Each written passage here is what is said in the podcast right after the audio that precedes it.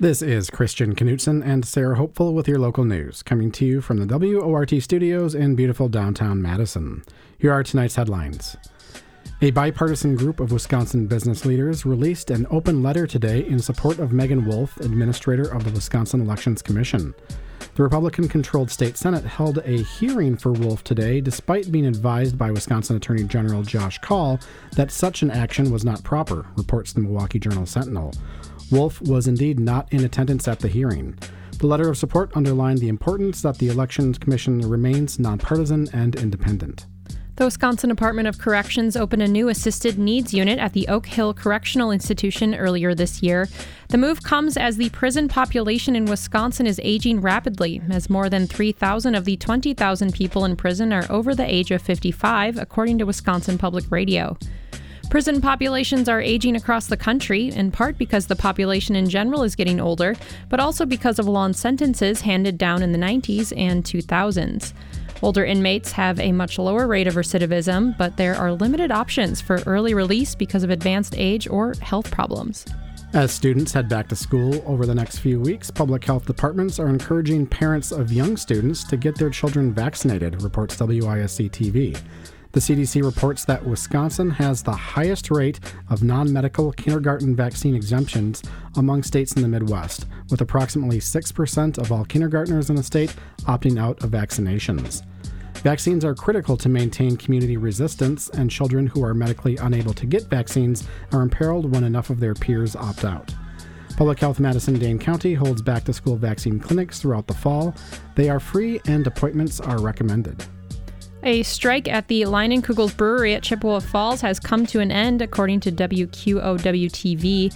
Workers were demanding higher wages and a new contract with Leinenkugel's parent company, Molson Coors, and had been on strike since July. The union secured a three year contract with work to resume next week. A state Senate committee held a public hearing today on a bill that would expand how zoos are exempted from state licensing requirements. The Republican sponsored bill would add an additional accreditation zoos could seek in order to not go through the state's licensing process. Currently, zoos that are accredited by the American Zoo and Aquarium Association can bypass the state's process. This bill would allow zoos accredited with a second industry group, the Zoological Association of America, to also bypass state licensing. But animal advocacy groups argue that the Zoological Association of America is made up is a made-up accrediting organization specifically designed to avoid regulatory oversight, reports WISC TV. Similar legislation has been introduced in Michigan and Minnesota in the last decade, but both have failed to pass. UW Madison announced today that its School of Pharmacy is introducing a new program that provides conditional admission to the university's Doctor of Pharmacy program. High school seniors admitted to any UW system school are el- eligible for guaranteed admission to the PharmD program at UW Madison, provided they finish the required classwork. Students can apply to the program as soon as they receive an admission offer from a UW system university. First semester freshmen can also apply. The Madison Plan Commission unanimously approved demolition permits for the Wisconsin History Center during its meeting last night, reports the Wisconsin State Journal. The plant center would be on North Carroll Street on the Capitol Square and will cost more than $160 million. This proposal would require the demolition of three buildings currently on the lot, including the building that houses the State Historical Museum, which has been closed in preparation for this project. The proposal next heads to the Madison Common Council for final approval, with demolition planned for sometime in 2024. The Wisconsin Department of Natural Resources is reminding people of the importance of boat safety as we head into the Labor Day weekend. Boating accidents have claimed the lives of 13 people in the state this year alone, according to the DNR. 12 of those people were not wearing life jackets at the time of the accident. The DNR encourages boaters to leave the alcohol at the dock and to always wear a life jacket. And now on to today's top stories.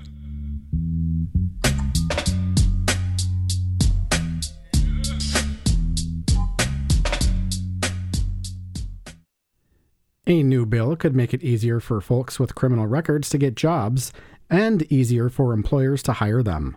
WORT news producer Faye Parks has the story. David Liners is the executive director at Wisdom, a statewide network that connects faith based organizations in advocating for justice.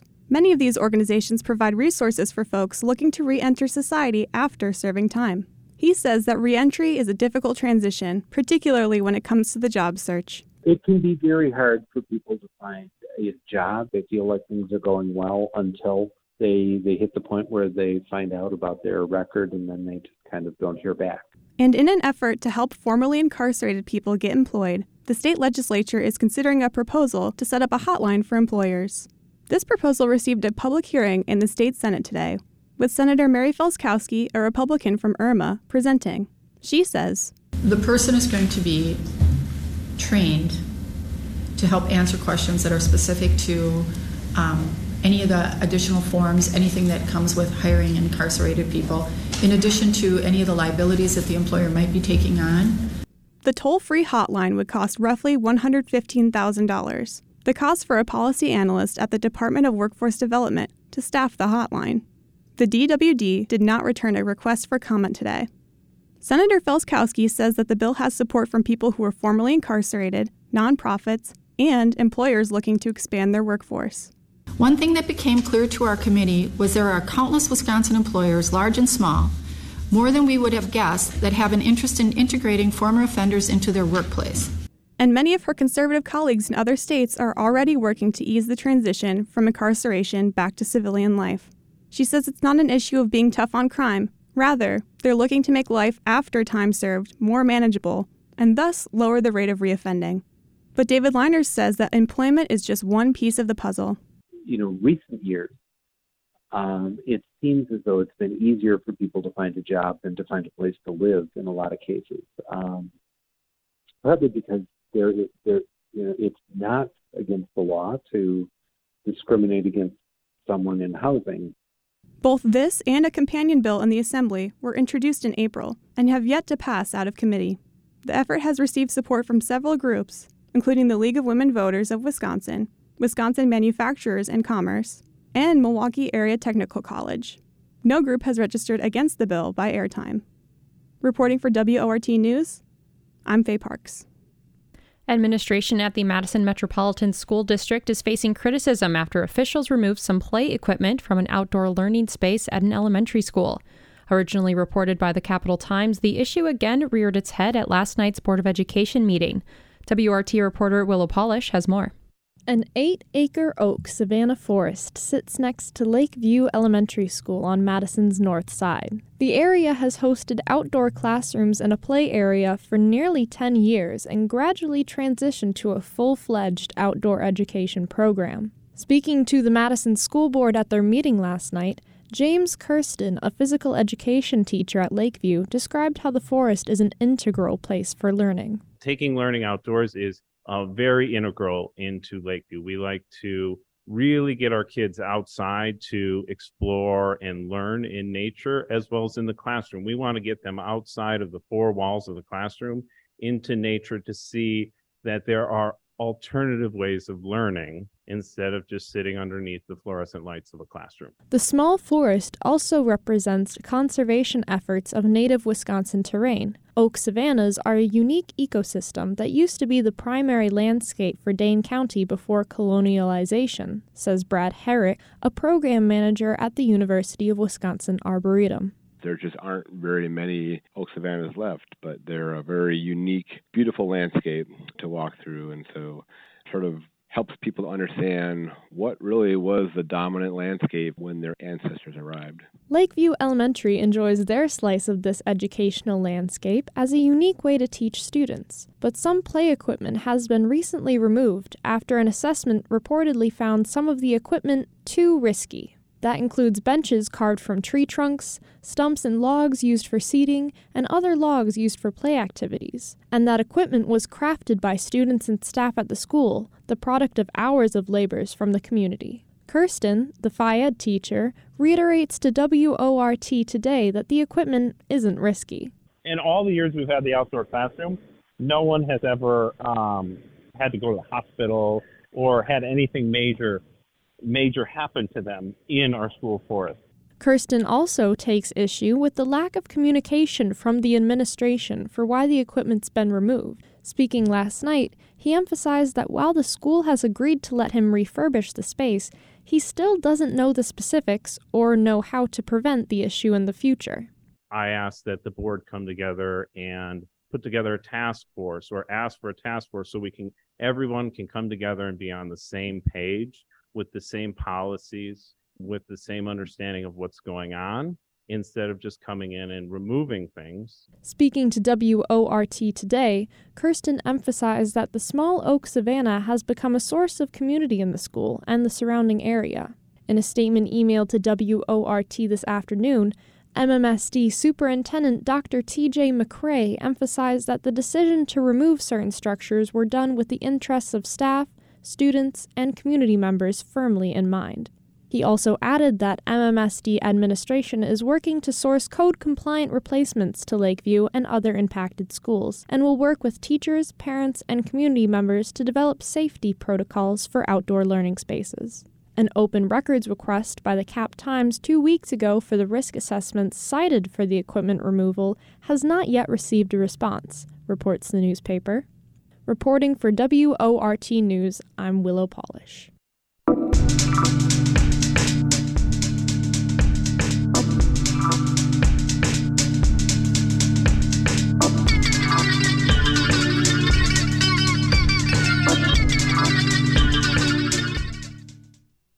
It's 6:17 p.m. and you're listening to the live local news on WORT.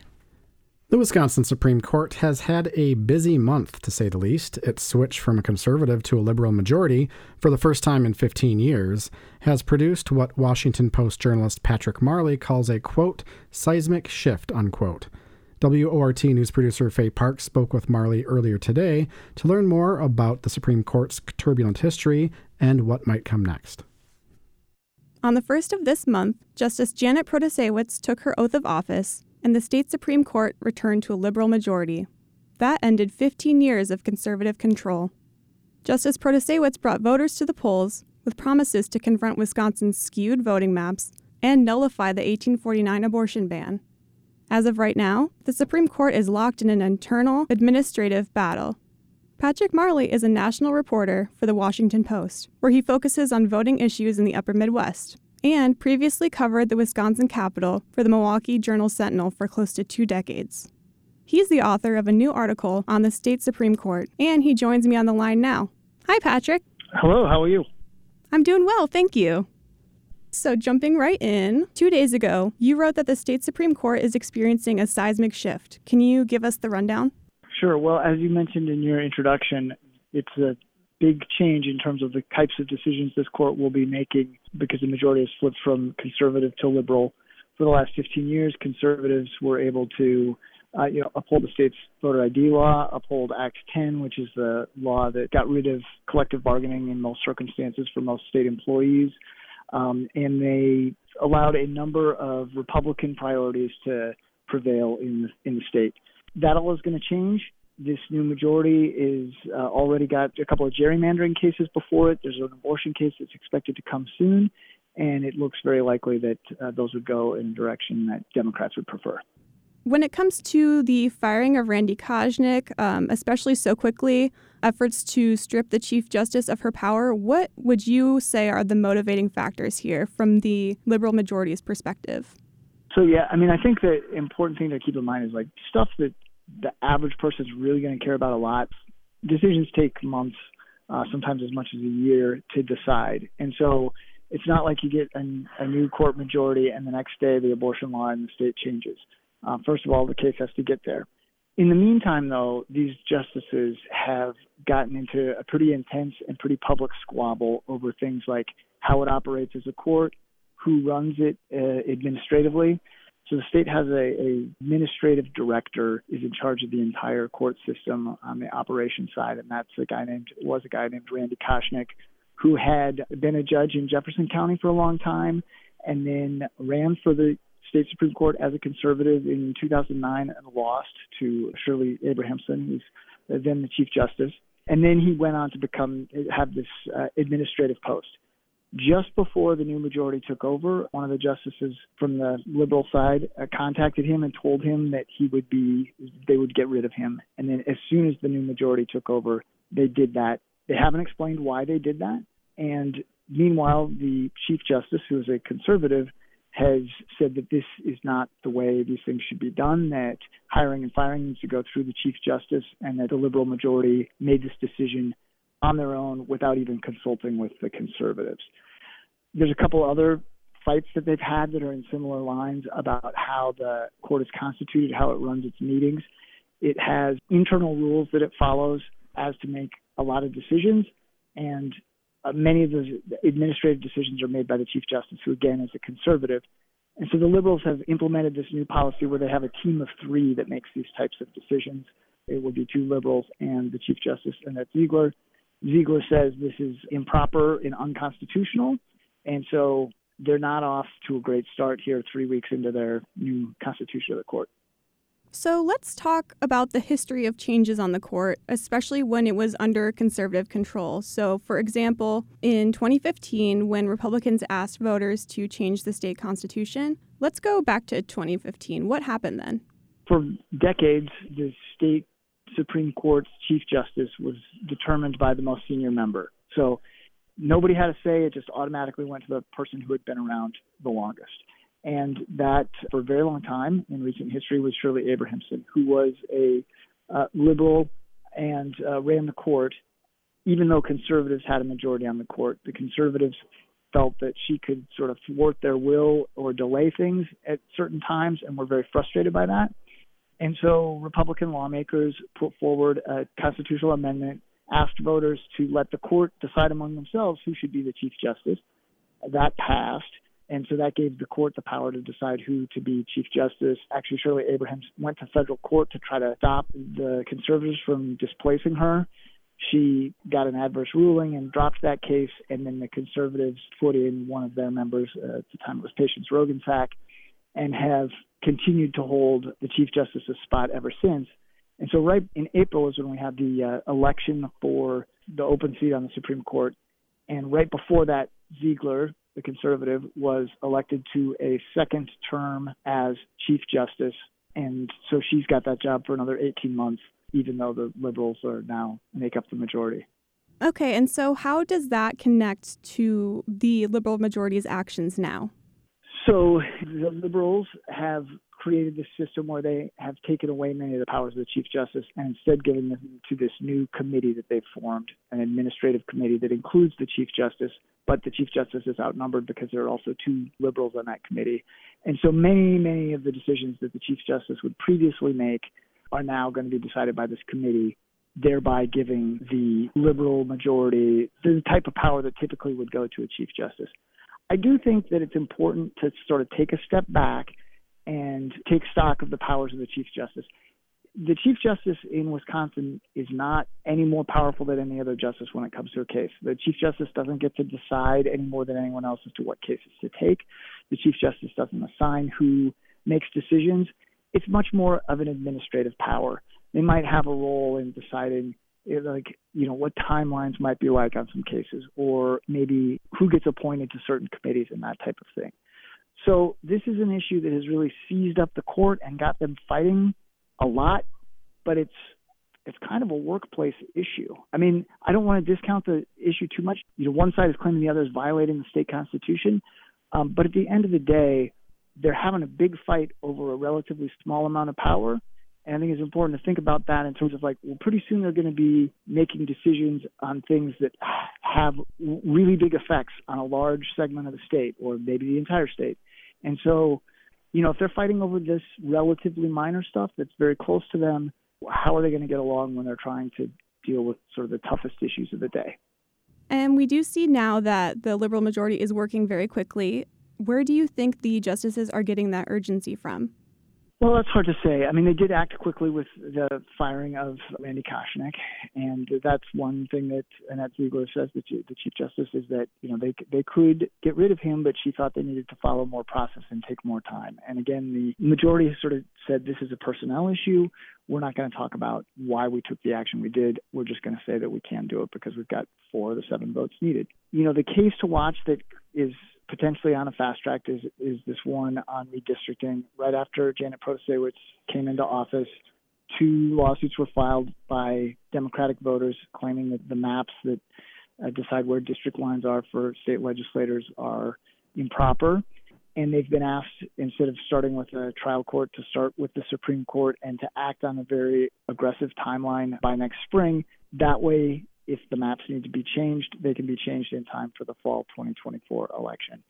And we don't have final word from the court as to what they're going to do, but all signs point to them being willing to take that case up. Meanwhile, Robin Vos has also floated the constitutionality of impeaching Protasiewicz if she doesn't choose to step away from cases that involve issues she was very public about during the spring election, like abortion, fair maps, etc. Do you think that could realistically materialize? So and that's the hundred thousand dollar question. So Protasiewicz, when she ran, and she won her seat by 11 points. That's a big margin for a court race. A big margin for any statewide election in Wisconsin. Normally, elections are decided by just a you know couple of points in the state. And she talked a, a lot in the campaign about her support for abortion rights generally. She called the maps uh, that have given Republicans large majorities in the legislature rigged. That's the word she went back to again and again was rigged. And this is not the way that typically races for courts have been run, right? Judges are usually kind of reluctant to tip their hand because they need to be fair, impartial arbiters. She says she didn't go too far. Her critics say she crossed the line by saying these things and signaling how she would rule. And so, uh, Assembly Speaker Robin Vos has asked now for her and, and other Republican lawmakers have asked her to step away from the redistricting case, leave it to a court of six instead of a court of seven, saying that she has prejudged the case essentially and received more than $10 million from the state Democratic Party, and so that she can't be impartial. She hasn't said whether she's going to stay on or not, but Vos has taken this additional step of saying if she does not step down from this case, we will consider impeaching her. And what would you say happens next? I mean, the next thing to watch is what Protasiewicz does on this recusal uh, motion, where she's been asked to step down from the gerrymandering cases.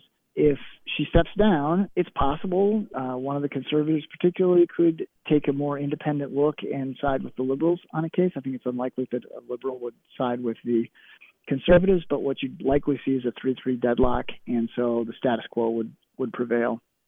Thank you for joining me, Patrick. Thanks so much. I appreciate it, Faye. That was Patrick Marley, a journalist with the Washington Post, who has long covered Wisconsin politics. You can read his report titled Wisconsin Supreme Court Flips Liberal Creating a Seismic Shift on WashingtonPost.com.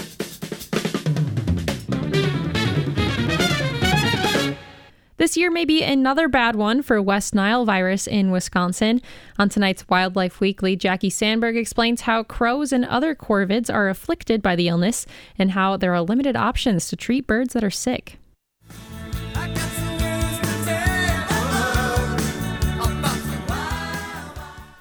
Welcome to Wildlife Weekly. My name is Jackie Sandberg, and I'm the Wildlife Program Manager for the Dane County Humane Society here in Madison, Wisconsin. Each week, we choose a topic related to wildlife rehabilitation or the environment and today I want to talk about a disease that we are seeing crop up here in Dane County, but also in Wisconsin.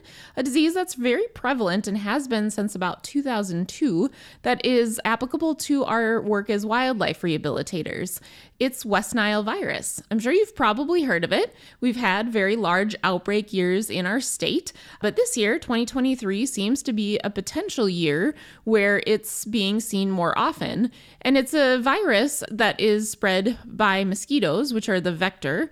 And when they bite an infected bird, for example, that has it, or they give it to the bird, and then they pick that up and then they bite a human, then we can, as people, get this zoonotic virus. So there's a transmission cycle that goes between our vector of the mosquito, infected birds, people. Horses are one of the animals that people think about when we have West Nile virus as well. It's a symptomatic type of disease where you might think you just have the flu, but it's not exactly fun. There have been a lot of cases already that have been identified in Wisconsin this year. If you're ever interested, you can check on the Wisconsin Department of Health Services website. They actually have tracking data for West Nile virus. Last year, there were at least six confirmed cases and some probable cases of West Nile virus in humans in Wisconsin, which is not surprising.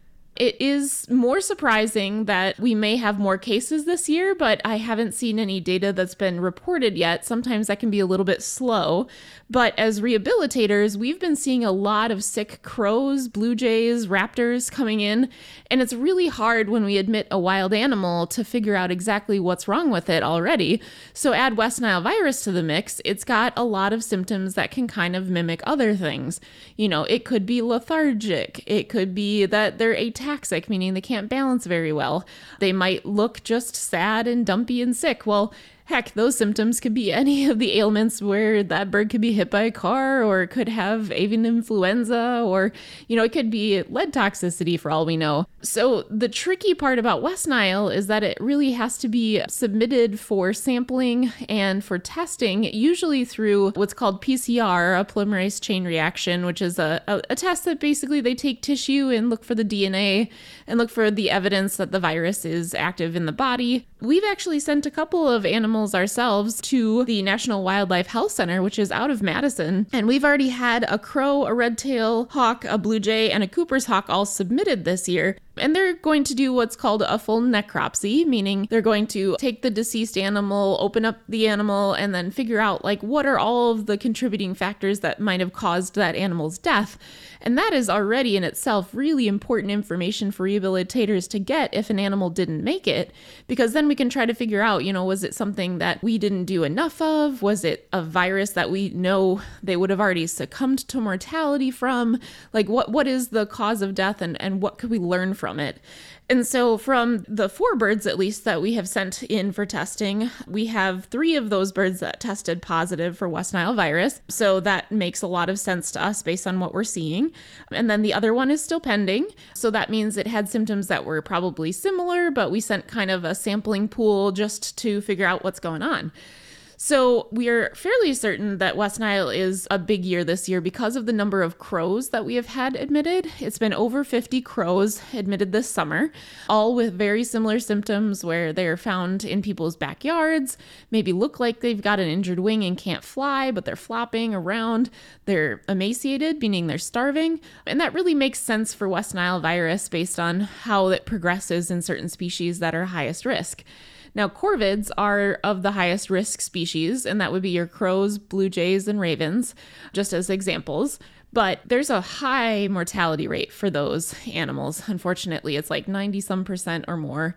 And it's really sad when it it happens because I know a lot of people will find crows and they're like, oh, you know, can you help it?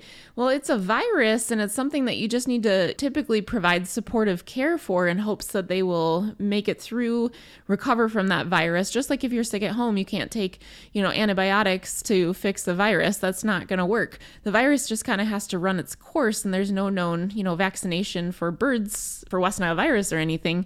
So, unfortunately, we end up knowing that they're probably going to end up passing away in care even if we try. And even the few techniques that we can use doesn't always seem to be effective because by the late stages of the virus, especially in something like crows, the swelling that occurs in the brain actually just causes so much pressure that they will pass and that, and that's not a fun way, you know, for an animal to go or to have experienced. So typically we don't treat West Nile virus crows at least at our center only because the, the success rate is so incredibly low, which is heartbreaking. So the more people doing research on those types of viruses, then the more we might be able to know, maybe we'll be able to create vaccinations that could help wildlife or not, but at least maybe we can figure out something else that might be able to help treat the birds.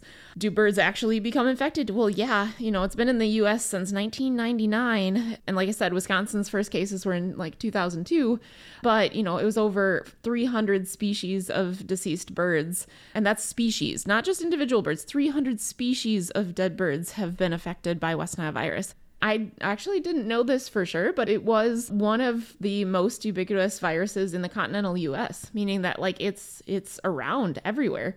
It is by far the leading cause of mosquito-borne disease. So, really interesting. You can go check on the CDC's website for more data about that. But about one in 150 people that are infected with West Nile virus will become sick from West Nile virus. So, definitely wear your insect repellent mosquitoes are kind of scary that way, but poor wildlife out there don't have mosquito repellent, so they do their best with thick skin and fur and all the other things that they can do to prevent mosquitoes from biting them, but it's around. Anyway, West Nile virus, very interesting. It's a very tough virus. It's a sad one when we get all these animals and years where we see an uptick in it. And like I said, we're we're already finding some positives and there's testing ongoing and I'm sure we'll be adding to the pool of data and trying to get more information about it.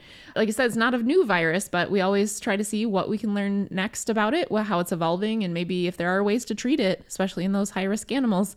Otherwise, we're going to try to hopefully provide supportive care to some of the animals that get it that aren't the highest risk.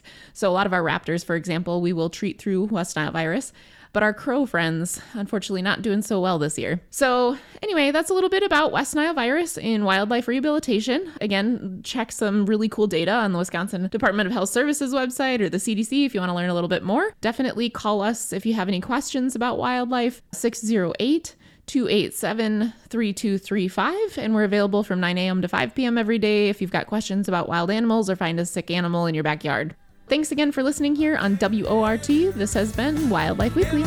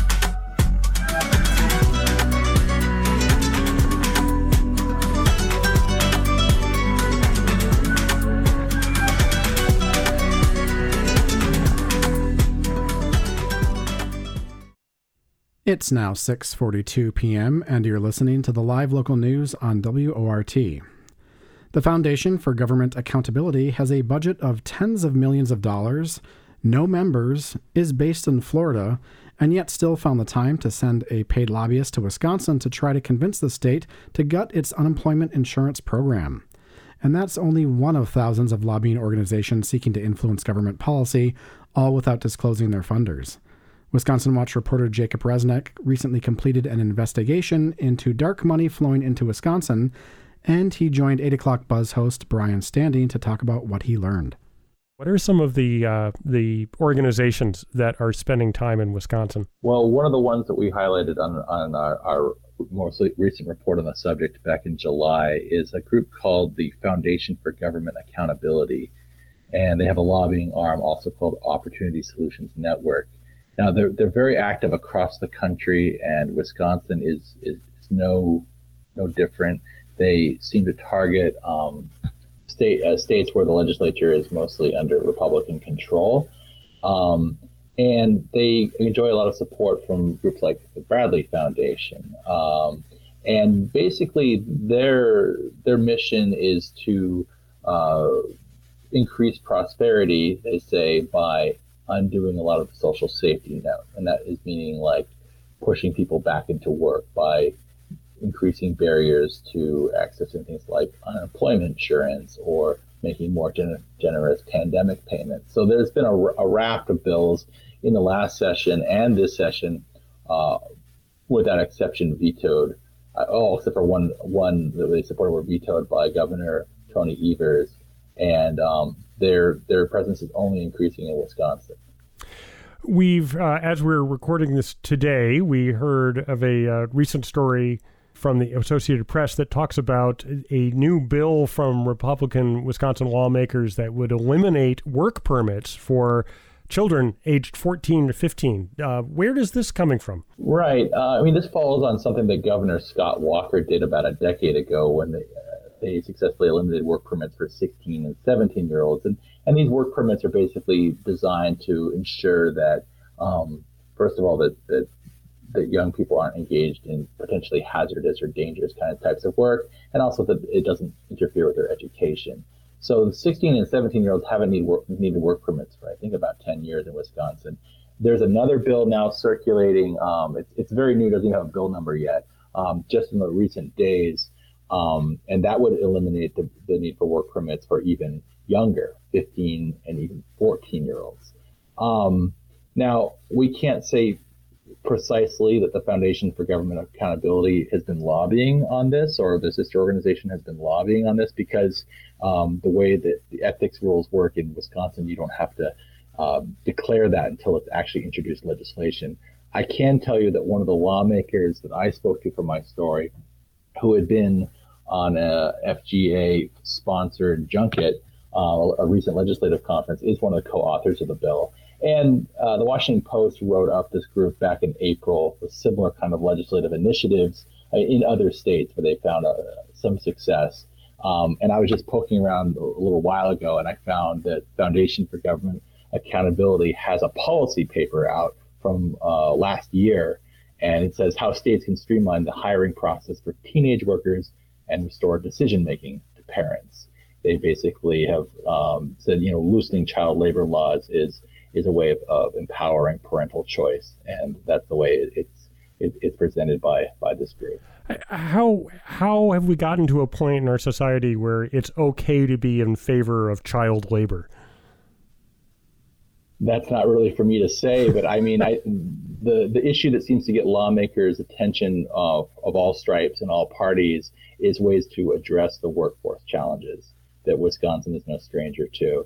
Um, you know, all, all, the idea that there is a workforce shortage is not controversial. What is controversial is the source of it. Uh, Republicans uh, and who get talking points from these groups like this will point to, you know, the need to uh, undo the New Deal era social safety net to push people back into work, get them off the couch. Um, whereas when I was in the chambers watching the debates, Democratic leaders, Democratic uh, representatives were pointing to a dearth of affordable child care and demographic changes like the aging, you know, aging workforce and, and these kinds of factors. What sort of oversight is there over their activities, either on the federal or the state level? Well, as far as I mean, all you can really do is track the money, and, and even that's hard. Um, we call them dark money groups because it's really hard to, to see where the ultimate source of it is. Um, a lot of the support that FGA gets is from institutional funders.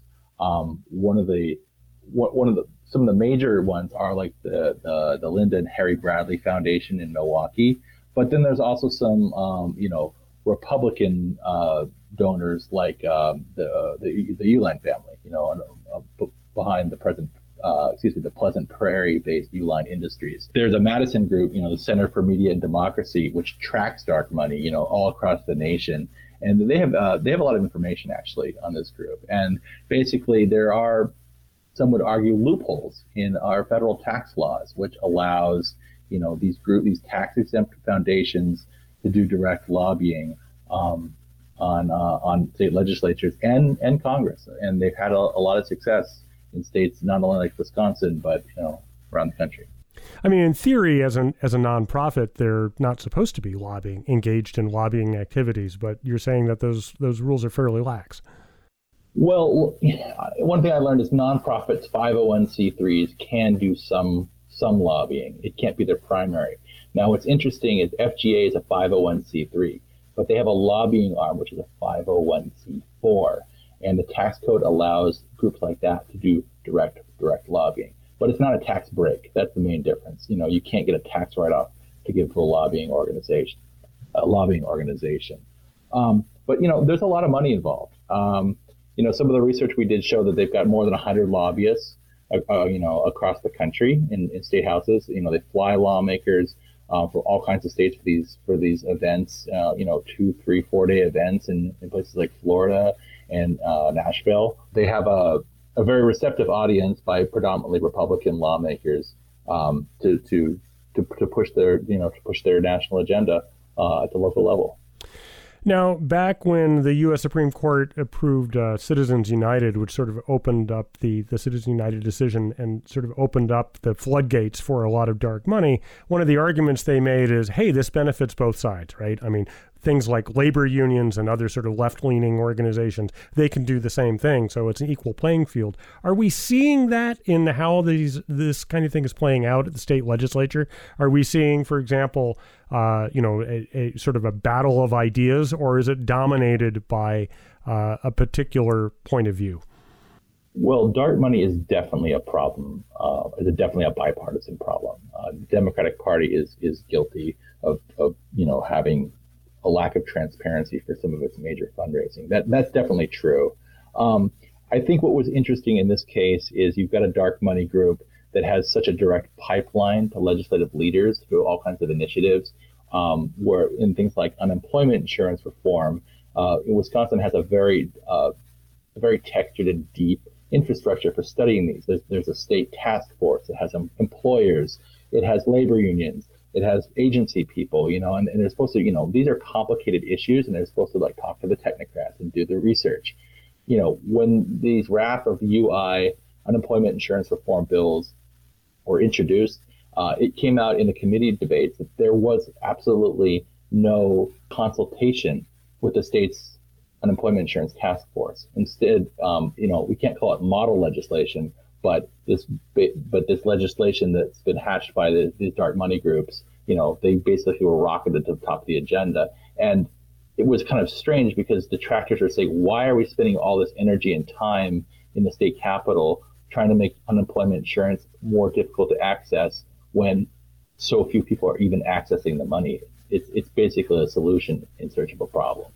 So we talked a little bit about uh, sort of child labor, unemployment insurance. What are some other aspects of the social net that are targeted by groups like FG? Well, those are the main ones. Um, you know, uh, one of the one of the initiatives that they pushed in Wisconsin was to require any future um, increased uh, unemployment, like from a pandemic, would have to go through the Joint Finance Committee in the state legislature, and you know that's a Republican-controlled body, um, which can often be a place where where um, you know, legislative initiatives go to die, they have the pocket veto where uh, committee members can anonymously hold things up indefinitely. Um, that would, you know, that bill was vetoed by Governor Evers. Um, now the whole question is, I mean, to bring us up to speed now where these bills stand, and there's several of them, um, they've been vetoed, but uh, because of the very very slim uh, margin for creating a Republican supermajority, if just a handful of Democrats were to be absent, um, they could be they could be overturned by by this by Republican lawmakers in Wisconsin. So Democrats are sort of uh, making sure that they keep their their numbers up throughout this whole process, aren't they? They're sort of uh, been ordered to sort of stay close to the Capitol so that they, if they're needed for uh, to prevent a supermajority vote. They're going to have to. Yeah, actually, Wisconsin Watch just did a whole report on that. On my colleague wrote um, this story and I had a chance to ask Governor Evers about it when we were reporting it out, and he, you know, he basically said, I, you know, after the election, I told uh, Democratic lawmakers that they're not allowed to be sick, um, and you know, he wasn't really joking. I mean, it, it's it's such a small margin, you know, you know, one big snowstorm or something like that could be very consequential. Could be consequential. So, talk about some of the other uh, groups like Main Street Alliance that is looking at this from a different point of view. How do they how do they stack up in terms of funding or influence over someone like uh, the Foundation for Government Accountability? Well, the main difference between something like Main Street Alliance and FGA is Main Street Alliance has membership. Um, FGA gets you know gets made, big checks written by individual donors or by right-leaning foundations. Um, so it's really apples and oranges, and and groups like Main Street Alliance, which are left-leaning, they you know they accuse Foundation for Government Accountability and its lobbying arms of basically being astroturf. Um, they, they claim to have, uh, you know, claim to be speaking for a certain segment of society, but when actually they're just speaking for a very small, gal- you know, very small constellation of, of very, very deep pocketed political donors. And what's the state policy network? How do what is that organization and how does it operate? You know, state policy network. You know, they've got chapters in pretty much every every state. Um, they have a, quite a large presence in Wisconsin. You know, they've got some names people probably heard of, things like the Wisconsin Institute for Law and Liberty, the Badger Institute, Institute for Reforming Government, the MacIver Institute for Public Policy. And there's these different uh, think. They basically them, pass themselves off as, as think tanks or um, you know activist law firms, things like that.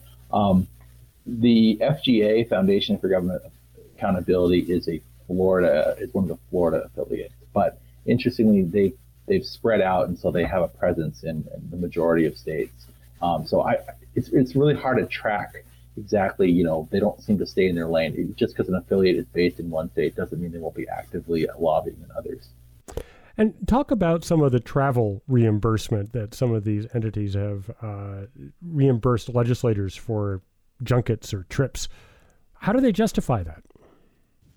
Well, you know, in Wisconsin, it, it's not the easiest way to get this information. Fortunately, you have transparency groups like the Wisconsin Democracy uh, Wisconsin Democracy Campaign that, do, that does the heavy lifting, and they they, they request the uh, uh, financial disclosure reports for all, all elected uh, elected leaders in, in, the state, and um, you have to you have to declare it. And so from the from the filings that they made public, uh, we showed that you know some key legislative uh, leaders were traveling out of state for these sorts of things. You know, and they do other things like this national conference of, of, of state legislatures and, and things like that that are, are more nonpartisan. You know, they can do education. And I guess the thinking is as long as you disclose it, it isn't really problematic.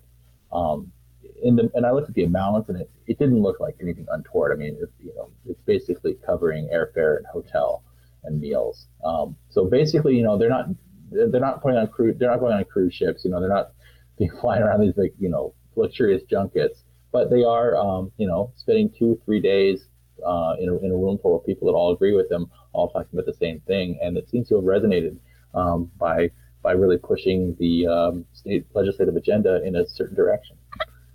So, what's next for your reporting on this particular issue? What what are you looking at next? Well, I think right now a lot of uh, people in, in, in, political reporters in Wisconsin are are on, on um, veto override watch. That will be the main thing. Um, you know, we have divided government in Wisconsin um, between the executive and the legislature, and so if any of these bills get overridden, that's going to directly affect policy. But right now we're at a stalemate, and I think you know we you know we had a lot of debate on like how much attention, how much time do we do on some on reporting where these bills come from if they're just going to get vetoed anyway. But you know, we decided that because there is this veto override threat, um, it's really important that people understand where these policies are, are ultimately. Right. We've been speaking with investigative reporter Jacob Resneck. You can read his articles and others on this topic at wisconsinwatch.org. Jacob Resneck, thanks for joining us. Thank you, Brian. And that does it for our show. Thanks for listening to WRT's Live Local News at 6. Your headline writer this evening was Nate Carlin. Your reporter was Willow Polish, here for her last reporting day before the semester starts. Good luck, Willow. Special thanks to feature contributors Jackie Sandberg and Brian Standing on the Monday 8 o'clock buzz. Dave Lawrenson engineered the show. Faye Parks produced this newscast. And Shelly Pittman is the news director at WORT. I'm your host, Christian Knutson. Stay up to date with the WORT Local News Podcast. Subscribe at your trusted podcast directory. And I'm your host, Sarah Hopeful. Up next is Spanish language news with Nuestro Patio. Good night.